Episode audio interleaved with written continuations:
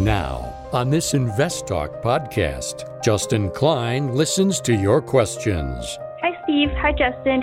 I have a question regarding PMI. That after living there for a year, I rented the house out. Will this PMI removal affect my interest rate? And provides unbiased answers. Uh, it's a great question, and the answer would be depends on your loan, your lender. You may be able to get that removed with an, an appraisal. Invest Talk. Over 32 million downloads and counting. I'm in my mid 30s and have been pretty burnt out at work. So over the past couple of years of realizing that, I've started saving about 50% of my income and aiming to quit in about 10 to 15 years. Your participation makes it unique. 888 99 Chart.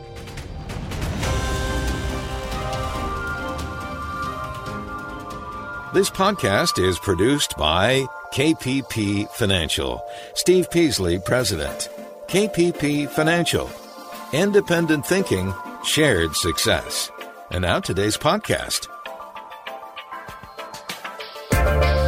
Good afternoon, fellow investors, and welcome to Invest Talk. This is our Wednesday, July 7th, 2021 edition of Invest Talk. Thank you all for tuning in this hour.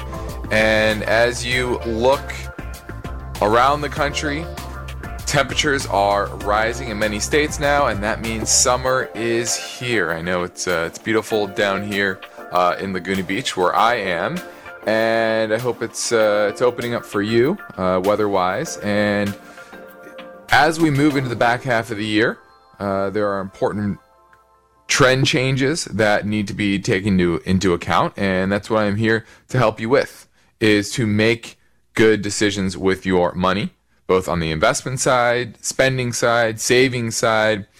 And I'm going to operate this hour with my mission statement, which is always independent thinking and shared success. So when I talk about a stock, a sector, a strategy, whatever it is, I'm here to present it all without bias and give you the facts that I see in front of me as well as using my perspective of 20 plus years of investment experience.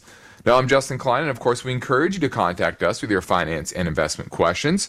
And when you do that, you get to shape this show to your liking. I can talk about whatever's on my mind, but ultimately, what matters to you is most important. And that's why we take your calls either live during our 4 to 5 Pacific Time live stream program or after hours. You can leave a question on our anytime voice bank. Either way, the number is always 888 chart. That's 888 992 4278. Now let's head over to Indianapolis for our first call. And it's actually a live call. And it's going to be Zach from Indianapolis. Yes. And he's looking at, it looks like Take Two Interactive. Yep, I was wondering if they are um, sitting at a good price to sell. Um, I have about 21 shares at an average cost of about $100. Have held them for over a year now, but just curious if you think now is a good time to get out of that investment or if I should just keep holding um, or buy more. Okay. Well, you're over a year. Is this in a taxable account or non-taxable account? What, uh, sorry, what was that? Is this in a taxable account or a tax-deferred account, like an IRA? Uh, it's just it, it's just in my uh, Robinhood account, so it's um, all after tax. Got it. Okay. So, uh, but you held it over a year, so you have that long-term capital gains rate. So that's a good good thing. Uh, but let's look at the expected earnings going forward. Now, this year they're only supposed to make four dollars and seventy-four cents. Uh, same next year, so flat earnings growth expected for 2022. But in 2023, earnings are expected to go up 49% to $7.04. I would really want to dive into why that's actually going to happen. If that's true, is that just a one time bump?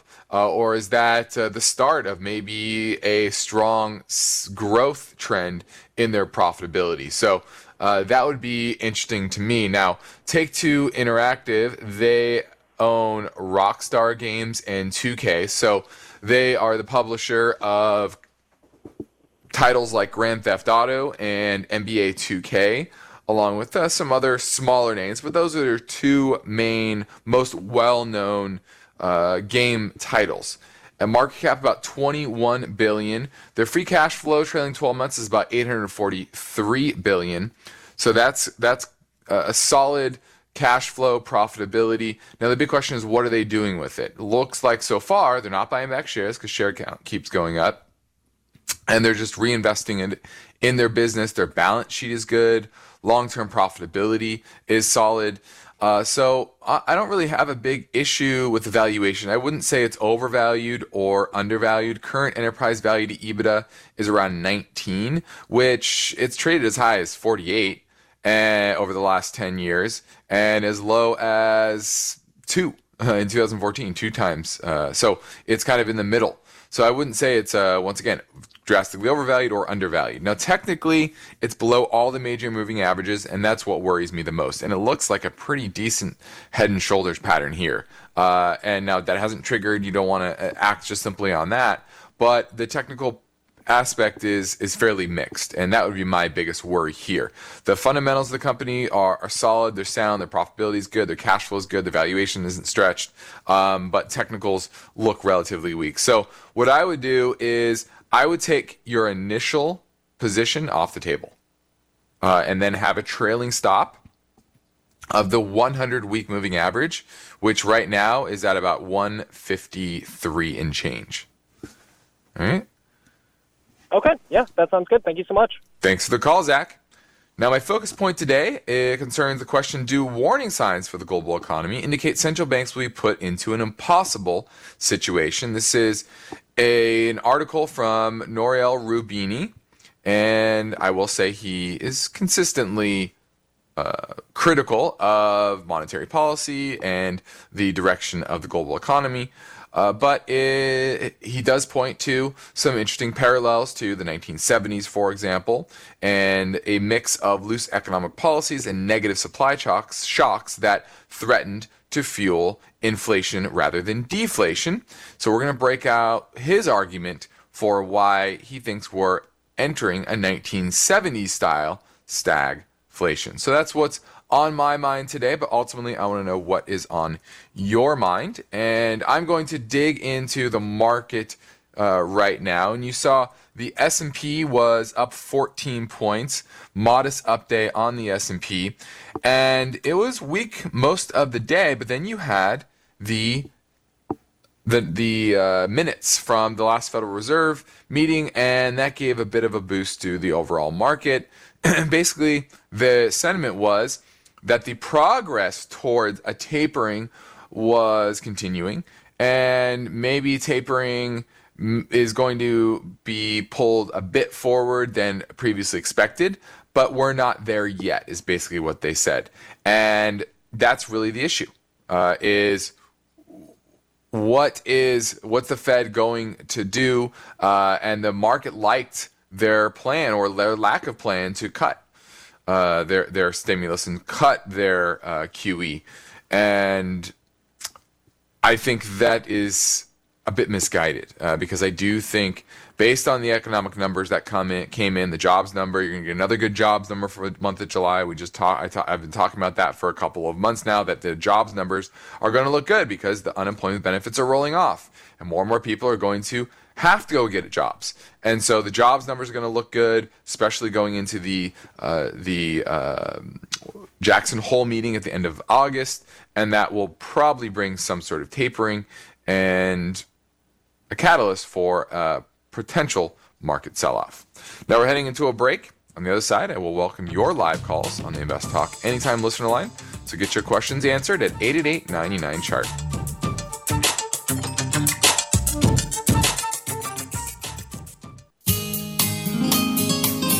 If you have a time sensitive question for Steve or Justin and you want it moved higher in the queue, let them know by expressing your confidence in Invest Talk with a five star rating review. Just include a brief question within your five star comments. Your five star rating raises the podcast profile and helps others discover the program. So download, listen, review, and rate Invest Talk. 888 99 chart. Hello, guys. Uh, my name is Preet. I'm calling from Washington. I'm calling uh, regards uh, to Paychex. I use Paychex to process a payroll in my small business. I think they're a great company. I've been looking at them for a while, and the price keeps going up. They keep getting a little bit more expensive. But with the upcoming hiring boom. I think Paychex can benefit from that, and I can see their earnings going up. So if you can please look at the stock for me let me know what good buy point would be, I'd greatly appreciate that. Thank you, guys. Thank you for the great show. All right. He's looking at Paychex, and we use Paychex as well. And as more people are hired, that means more payroll to be processed, more fees for Paychex.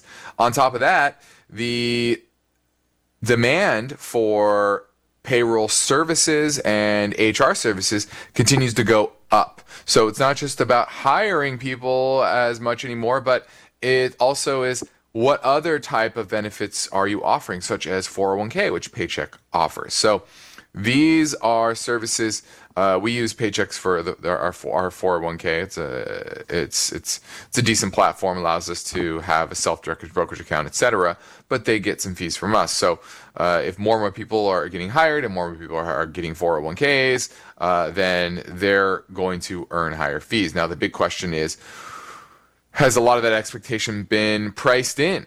Now that the the stock has rallied from uh, high 40s back uh, pre, about around the pandemic level. Now we're at $109.81 at the close today, 52 week high.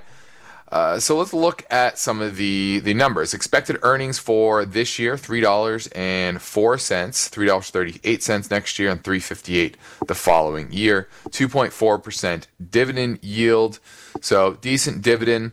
Uh, the cash flow trailing 12 months about 1.1 billion on a market cap of 39 billion. You have about a 3% free cash flow yield there. They have a solid balance sheet. It's actually the cleanest it's been over the last decade from a leverage standpoint, so that's good. And return equity has consistently been in the low uh, to low 30s to low 40s. Uh, so averaging about 40% over the past decade, which is very, very strong. So that's positive the fact that they are consistently earning a high return equity uh, is is a good thing, and their dividends have been increasing consistently from $1.24 in 2011 to $2.48 trailing 12 months. Now that uh, hasn't grown, uh, but certainly that has a lot to do with the pandemic. Now their payout ratio is pushing up against uh, the ceiling, about 83 percent and but that's it's been that way for a while. It's not like uh, they just got to that level. So it is high compared to uh, most most companies but they've sustained that for an extended period of time and they have a fairly clean balance sheet so i don't think that dividend is in is in uh, peril. Now enterprise value to ebitda is at about 23 times and that's really the biggest issue here is the, are the multiples are pretty stretched. And so from a momentum standpoint, from a long term profitability standpoint, they are a sound company. Those things are pointing in the right direction, balance sheet, etc. The, the toughest thing is valuation. It's really going to have to grow its earnings and EBITDA uh, dramatically going forward to grow into this, this these multiples. It has not. Let's see if it's ever traded at multiples this high. Yeah, the last time it traded at multiples this high was in 2005 and it was at 68 enterprise, times enterprise value to EBITDA at 68 times back in the tech bubble, uh, which obviously was an extreme uh, sentiment there. So uh, it is expensive, not the most expensive it's ever been. Uh, the momentum is strong, so if you're trying to pay, play the reopening and the hiring craze, this is a good way to do it. But from a long-term buy and hold perspective, it's just a bit too expensive for me. Now, my focus point today concerns uh, this question. Uh, oh, oh, did we get to that? What are we going to head to? Oh, yeah, we're going to talk about the focus point today, which once again is in regards to an article about from Nouriel Roubini. And he is warning that today's extremely loose monetary and fiscal policies, combined with supply shocks, could result in 1970s stagflation. Talk about debt ratios in advanced economies that are even are much much higher than 2000 sorry than the 1970s, and he sees stagflation being associated with a debt crisis as well, even though they historically have not been associated together. Uh, now that is my biggest argument with him is you know how do you get a debt crisis which is naturally deflationary along with massive inflation uh, unless supply shock, shocks continue uh, ad nauseum. Uh, so I'm going to dig into this a little bit more and go over what parts of his argument I relatively agree with and where I disagree. Because you know, you you really have to. You can't just read an article or someone's opinion, and even though they're well respected, like Nouriel Roubini, and take it like they're uh, like it's gospel. But understand it in context to broader situation can help you really uh, hone in on the right strategy, not just today, but over the next decade plus. So I'm going to finish this story after the break, and you're listening to Invest Talk. I'm Justin Klein. And for investors, the need to remain vigilant never ends. So we'll have finance and investment questions on the other side of this break. That's why we're taking your calls live at 888 99 chart.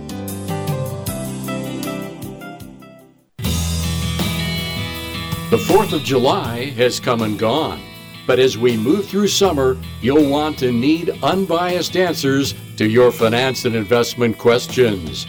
You've come to the right place. Invest Talk. 888 99 Chart.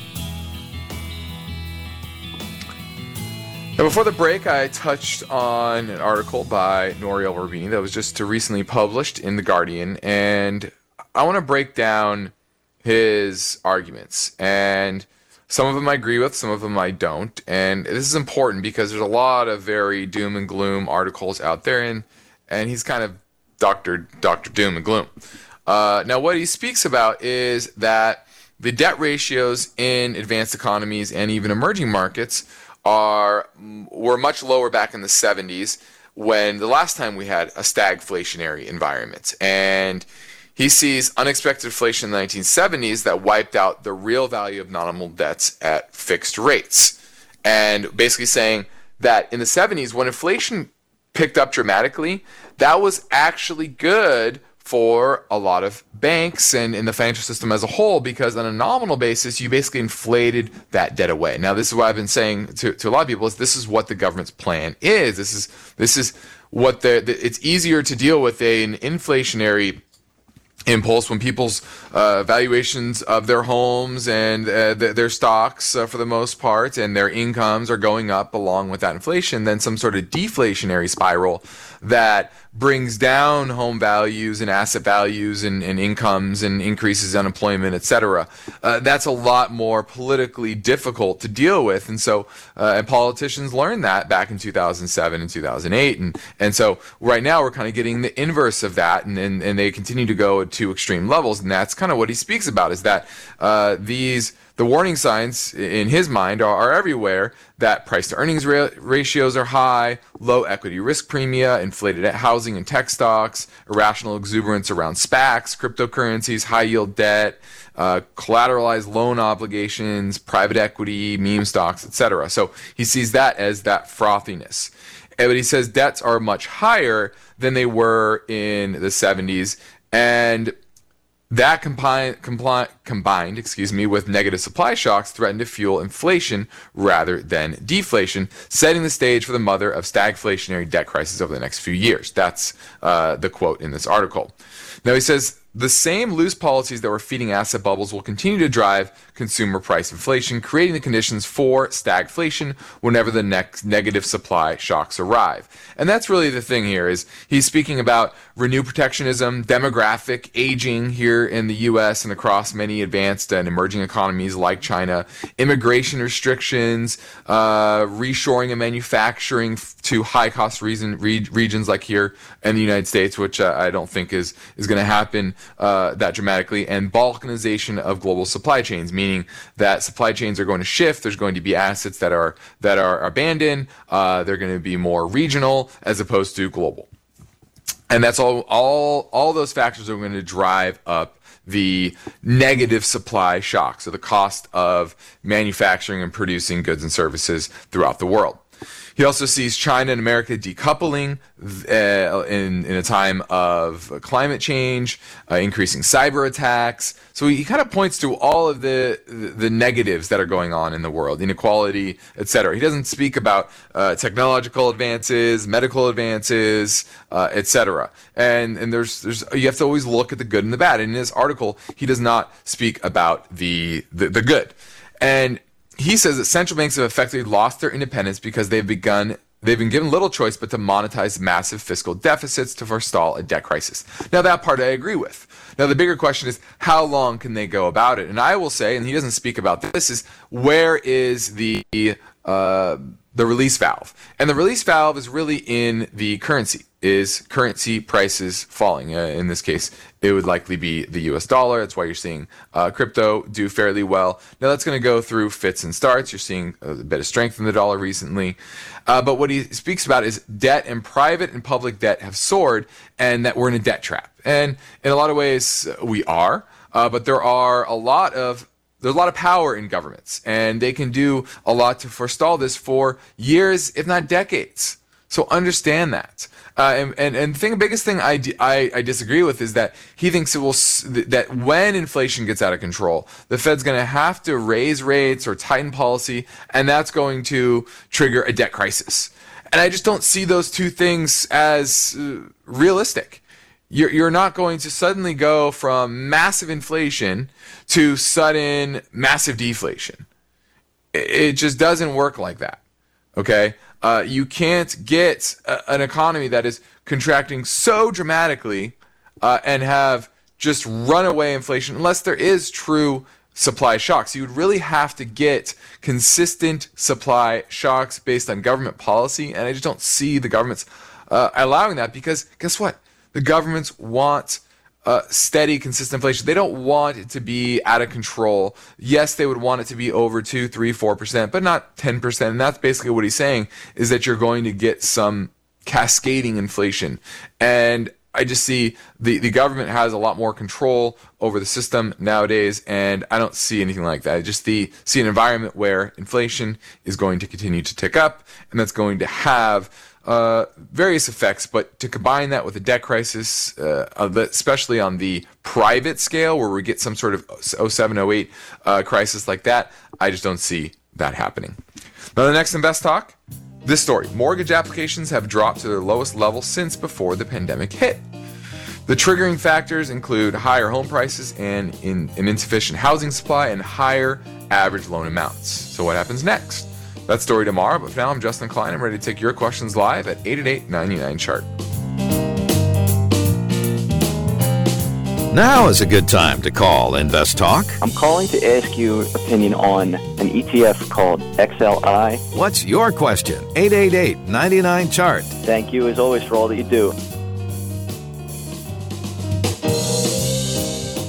Of all the finance and investing podcasts and all the downloads in all the world, You've discovered Invest Talk. At this time, do you think it would be better to keep it in this bond or move it to cash? Looks like the sector is down today, so just thinking about, you know, potentially buying the dip. And since Invest Talk hosts Steve Peasley and Justin Klein are committed to answering your questions with their unique blend of expert insight and unbiased guidance, you've got to ask yourself one question. Why haven't you called Invest Talk? Hey, it's James from Australia. I'm loving the podcast. You know you listen. You know you should call. You know you want to call. Um, so I was wondering the best options for long term growth. You'll get a reliable answer and the same positive feeling that tens of thousands of Invest Talk callers have already experienced. Thank you so much. I love the show. Don't forget to call Invest Talk 888 99 Chart. The markets react to uncertainty. Are you prepared? Is your portfolio balanced? Is it optimized? Your financial future depends on the answers to those questions. Justin Klein is here now and ready to talk with you.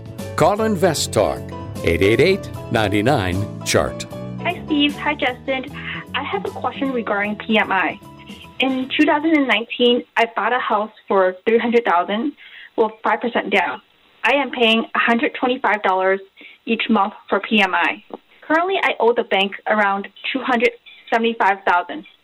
My agent sent me a CMA report for my area, and I see houses with similar comps selling between 350 to $400,000. I did some calculation and learned that if my house is valued around 350 to 400,000, I would have around 21 to 30 percent in equity. Can I just tell my lender that and get rid of PMI? Is there any fees associated with this? Another thing is that after living there for a year, I rented the house out. Will this PMI removal affect my interest rate, or will I need more than 20% to get rid of PMI now? I know that investment properties require 25% down. I love your show. Listen to each episode. Uh, it's a great question, and the answer would be depends on your loan, your lender. You may be able to get that removed with an, an appraisal. I would talk to them, but most likely you're going to have to refinance, and maybe uh, refinancing makes sense anyway. Maybe interest rates are, are down since uh, the last time you you financed your home, and you're going to be able to get a better rate. So I would definitely shop around for a better rate and try to get off that PMI because uh, that's that's definitely the first thing uh, anybody with private mortgage insurance is going to try to do or, or should try to do is to refinance to a level to where they have 20% equity and don't have to pay that PMI. So I would be looking into that ASAP, especially because you want to take advantage of these high mortgage rates eh, or, or, or prone prices, excuse me, and because six months from now, nine months from now, a year from now, you don't know what what those prices are going to be. So if you could. You can refinance now and get a, get a an appraisal that shows that you have 20% equity this is the time to do it. You want to get that uh, in right now as soon as possible. So, great question, and glad you're looking into it, and hopefully you can get rid of that PMI. Now, let's keep things moving and go back to the Invest Talk Voice Bank question for a question that came in earlier on 888 chart. Hey, Steve or Justin. This is Owen calling from Northern California. In these last couple weeks, with the small return of growth stocks and, you know, more electronic orientated stocks. My portfolio has not been doing wonderfully as I have none of these such stocks, and I was looking at maybe getting a couple more growth stocks or electronic stocks, and I was looking at these two stocks Sony Group Corporation, ticker symbol S O N Y, and Motorola Solutions, ticker symbol MSI. And I was wondering which of these two you think would be a safer and a better long term investment. Thank you, and I will listen on the podcast.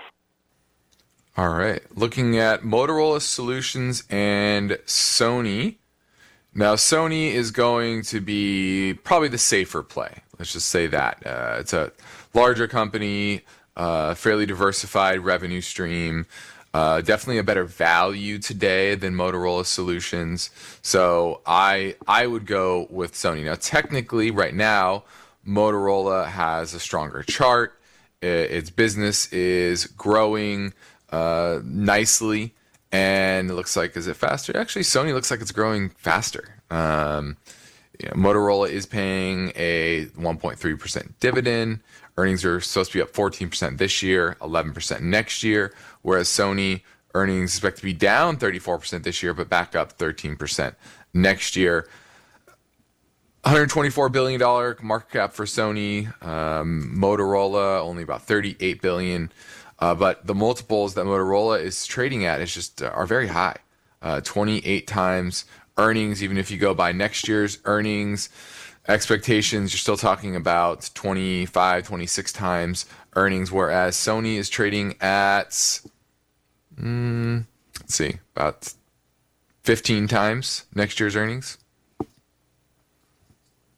So Sony is the name that would be safer, uh, but once again, Motorola has the stronger chart, and in the near term, will probably perform better. This is Invest Talk. We have now surpassed the 33 million cumulative download number. Steve Peasley and I thank you for your loyalty and telling your friends and family about our free podcast downloads. So let's take another question. This makes it three in a row. Hi, my name is Lee, and I really enjoy your program and the advice that you give. My question is specifically related to the wash sale rule. If you have a covered call that gets called away on a company, can you turn around and buy that company's shares back again if they're called away through options, or does the wash sale rule still apply? Thank you, and I'll hang up and listen. Well, the wash sale rule still does apply. Okay. And, but that only matters if you have had it called away at a loss. For example, you might have bought a stock for $52. Maybe it went down. You sold a $50 call. It gets called away. So effectively, you bought it for 52, sold it for 50, uh, 50. You had a small loss there. If you go buy that back, you can't take within 30 days. You can't take that loss. Okay. So understand those dynamics. If you have a gain of any kind, then the wash sale rule doesn't really matter. One thing you have to understand, and most people do not understand with cover calls, is just because it's in the money, just because you uh, sold at 50 to strike and now it's at 55 and it's about to expire, you do not have to allow it to expire and have your shares called away. Buy back the call. Then you don't have to worry about a wash sale rule, the taxes. You still hold the underlying.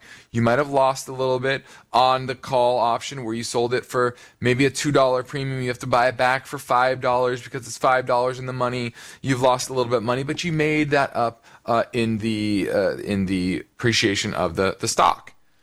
So you don't have to, because you sold a, a, an option or bought an option. Remember, you do not have to wait and probably shouldn't wait until expiration.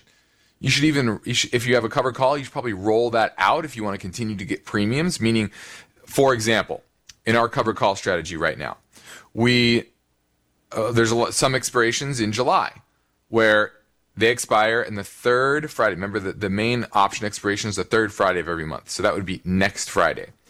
Right now, we're rolling a lot of those out to August, getting more premium, maybe changing the strike price a bit, and buying it back, buying back the Julys for a lot less typically than with the premium that we purchased, or so the premium that we received initially. And but we're getting more premium going out to August. And that's typically what a covered call strategy is. It's rolling those consistently over time. All right. So don't get caught up in the wash rule with the cover call. You can always buy back the option and make sure that is something you should consider. Now, summer is well underway. The year is already past the halfway mark, and we're into the third quarter. And you're likely to see higher levels of volatility in the back half of the year as stimulus wears off, as the economy slows a bit. But I think it's worth taking a minute to inform you that Steve Peasley and I do offer free portfolio review assessments via telephone or go to meetings.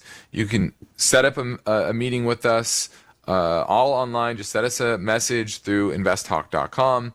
We will send you a link to our calendar. You can pick a date, time that works best for you. We'll jump on a phone call, video chat, and go over your particular uh, situation, your your goals, your strategy. Figure out whether you're in the right position, or maybe you need to make some changes, whether that is doing it on your own, having somebody like us do it. It's really up to you, but going over the pros and cons of your various options can oftentimes be helpful in making the right decision. So if you want to send us a message through investtalk.com, you can, or call our KPP financial offices in Irvine, California at 800 557 5461. We'd love to help you in any way. Now, next up, we have another voice bank question. This time it concerns saving for retirement. That coming next on Invest Talk. If you enjoyed listening to Invest Talk, you can help support our programming by giving us your vote of confidence, a five star rating.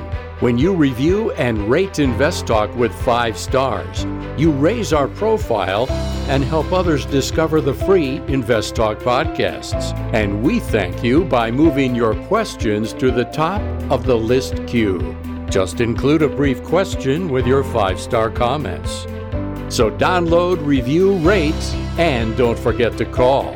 Invest Talk, 888 99 Chart. Hi, Steve Justin. This is Mark from Pennsylvania. Been enjoying the show and have a non stock question. I'm in my mid 30s and have been pretty burnt out at work. So, over the past couple of years of realizing that, I've started saving about 50% of my income and aiming to quit in the 10 to 15 years. Now, I have about four times my income saved right now invested in some broad market funds and individual stocks, mostly the names like Amazon, AMD, and GM. So I'm kind of looking at pretty decent gains and continued savings. I think I can quit in you know 10 to 15 years with 20 or 25 times my annual spending saved can start pulling out some of the money from Roth 401ks, a 457, brokerage funds, and an HSA to cover health insurance with a much lower income job. My question is, especially since Steve retired previously before coming back into the workforce, what else should I be thinking about and looking at? Is the goal worth the effort, or am I misguided? And is that realistic to, to think that that might be something in my future? So thanks. I'll be listening in on the podcast. Great question, and glad you have you gotten the first part, most important part down. That is saving consistently. Saving fifty percent of your earnings. That is fantastic. So, uh, I like your goal: twenty to twenty-five percent of your annual expenses.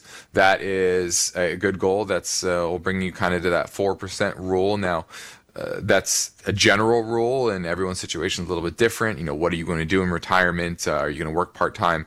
And that's really the most important thing you're missing is what are you going to do with your time? And and uh, you you mentioned how Steve retired relative er, relatively early, and he did. He did retire in his uh, mid 40s after being in the insurance industry for 20, 25 years, and, and it's kind of same thing. Didn't didn't want to do that anymore and wanted to do something he liked. Uh, and I'll give you a quick backstory of him. Uh, he was my well, he was a KPP client back in the '90s with uh, my grandpa, grandpa, grandfather running the, the, the company, and Steve kept half of his money, and my grandpa kept half of his money, and my grandpa uh, KPP consistently did a bit better.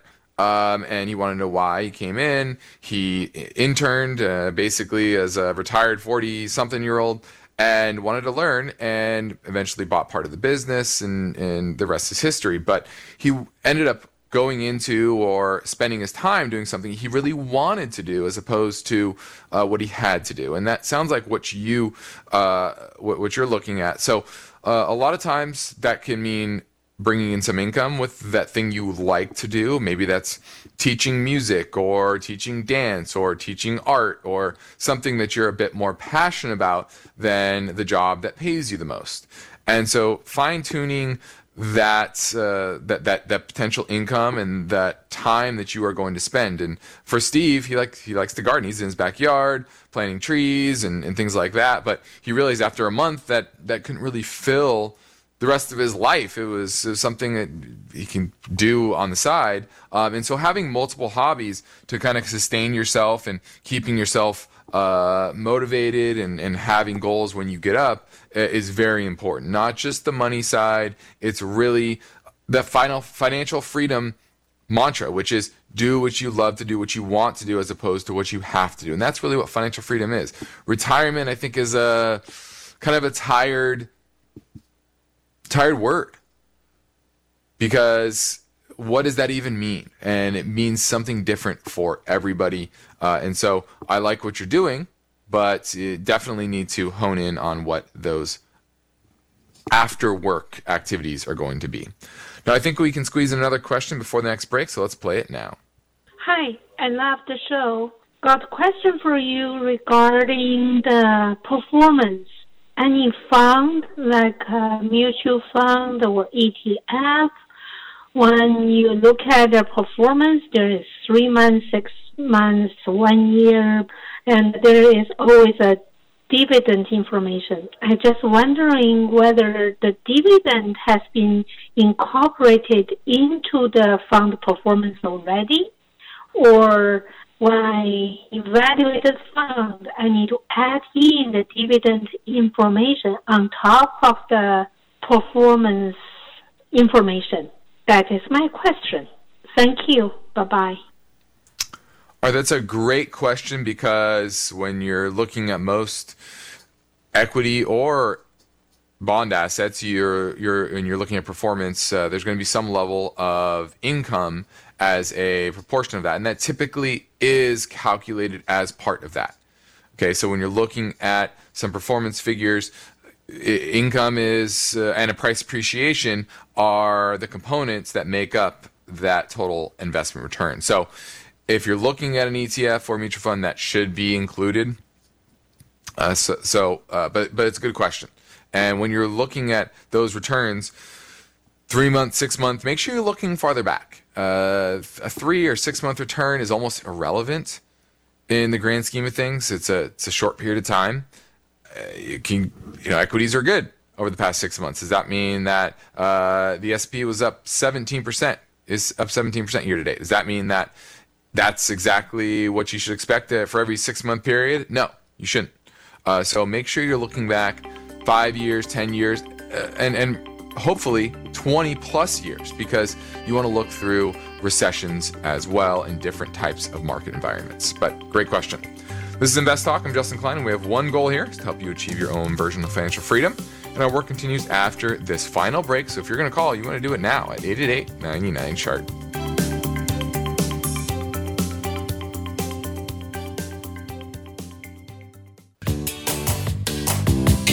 This is Invest Talk. Is your portfolio balanced? Is it optimized? Is it delivering the types of gains you want and need to achieve financial freedom? Well, turn up the volume because there are many questions that deserve unbiased answers. And Justin Klein is here now, ready to take your calls live. 888 99 Chart. Hi, Stephen Justin. It's Jordan calling from Claremont. I have a question about the Pershing Squares Tontine Holdings PSTH recently announced deal that they made with Universal Music Group and various other aspects of how that SPAC will be divided up. I was wondering if uh, you might have any insights or uh, clear explanation because what's out there right now is fairly confusing. Thank you very much. Bye. Well, this is the nature of SPACs. They are, in a lot of ways, complex vehicles that buy complex companies. Sometimes they're straightforward. Sometimes they uh, the transactions are uh, very opaque. Uh, they're hard to understand what assets they're actually buying. It looks like in this case they're buying uh, 10%, they're acquiring 10% of Universal Music Group for about $4 billion from French media company Vivendi. And that's a this question. They're just they're just uh, owning part of the business, and they don't much have control when they have ten percent of the company. And I would really have to dig into this. It's hard for me to say what this really means uh, because they are pretty complex, and you really have to dig into to the details. And I, I frankly, I haven't done that yet. Uh, there's probably more for them to do. Uh, they still have it looks like 1.5 billion in cash uh, and uh, access to another 1.4 billion uh, from other Pershing Square funds that they can use to buy more assets. So it doesn't look like they're done. Uh, now, technically, I will say the chart looks poor. Uh, it peaked around around 33 $34 a share. Now it's at 22 and uh, looks to be breaking its, uh, its listing price, which was around $21. So this is not a name that I would be I would get excited about from a technical perspective, and I'd really have to understand the deals and the structure of the the uh, of the business to really buy into it. Um, but I don't know it, and that's why I can't give you any advice. Now, looking at the clock, I can see we have time for one more question. So let's play a recording from listener in Iowa on 8899 chart. Hey guys, this is Travis from Iowa. I hear you guys talk about positions that are about three to five percent when you have stock in companies, but I was curious what your thoughts are on how much to hold as a cash position. And then I have another question about when you guys talk about pullbacks and you say wait for this price point, is there any sort of time length that you want to wait for that, or is it just at all costs buy it at that price? Love to hear your answer. I listen on the podcast. Thank you. Well, when I talk about pullbacks, uh, remember that's technical. Uh, it's a technical chart level, and charting is definitely more uh, an art than a science. And there are patterns and strategies that uh, you learn over time there are cycles to markets, there are cycles to individual companies, and a uh, a way to target particular support levels. Doesn't mean it has to get to that support level, and maybe it just chops sideways, and consolidates, and never gets down to that support level, and that's often uh, the case as well. So there are uh, time considerations where hey, it, it's just it just never got there, and uh, it's burned enough time consolidating that it's likely to move higher versus lower. And yes, there are some considerations there. Now, when it comes to cash, it has a lot more to do with your overall asset allocation goal. Are you trying to be more conservative or less conservative? So I can't really say this is the right cash level or that's the right cash level. Your cash level, first off, should be to cover uh, about three to four months of living expenses. And then within your portfolio, it's more about are you trying to be more or less aggressive? And do you have a plan for that cash? Uh, is that cash going to be deployed on an equity market pullback? Uh, how much does that have to be, etc. So don't just have cash to have cash, but have a plan for it. Uh, and that's the most important factor. Uh, when it comes to any asset allocation, it's having a plan. Don't just have a certain amount of equities because you think you're supposed to have equities. Have a plan for that equity allocation. When should it be higher? When should it be lower? When should cash be higher and lower? Okay. So understand that's where you have to start from a high level and then work on down. I'm Justin Klein. This completes another Invest Talk program. Steve Peasley and I thank you for listening. We encourage you to tell your friends and family about our free podcast downloads, which they can find over at iTunes, Spotify, or Google Play. Be sure to review and rate, and if you leave a five star rating, it will help us raise our profile and help spread the word about Invest Talk. And if you include a question in that five star rating, we will put you at the top of the queue for your question to be answered. Independent thinking, shared success. This is Invest Talk. Good night. Because of the nature of the interactive dialogue inherent in the format of this program, it's important for the listener to understand that not all comments made will apply to them specifically. Nothing said shall be taken to be investment advice, or shall statements on this program be considered an offer to buy or sell securities. Such advice is rendered solely on an individual basis and at times will require that the investor review a prospectus before investing. InvestTalk is a copyrighted program of Klein Pavlis Peasley Financial, a registered investment advisor, which retains all rights. For more information regarding KPP's investment advisors, call 1 800 557 5461. Steve Peasley is president and Justin Klein, chief executive officer of Klein Pavlis Peasley Financial. And they thank you for listening and welcome your comments or questions on our 24 hour listener line at 888 99 Chart.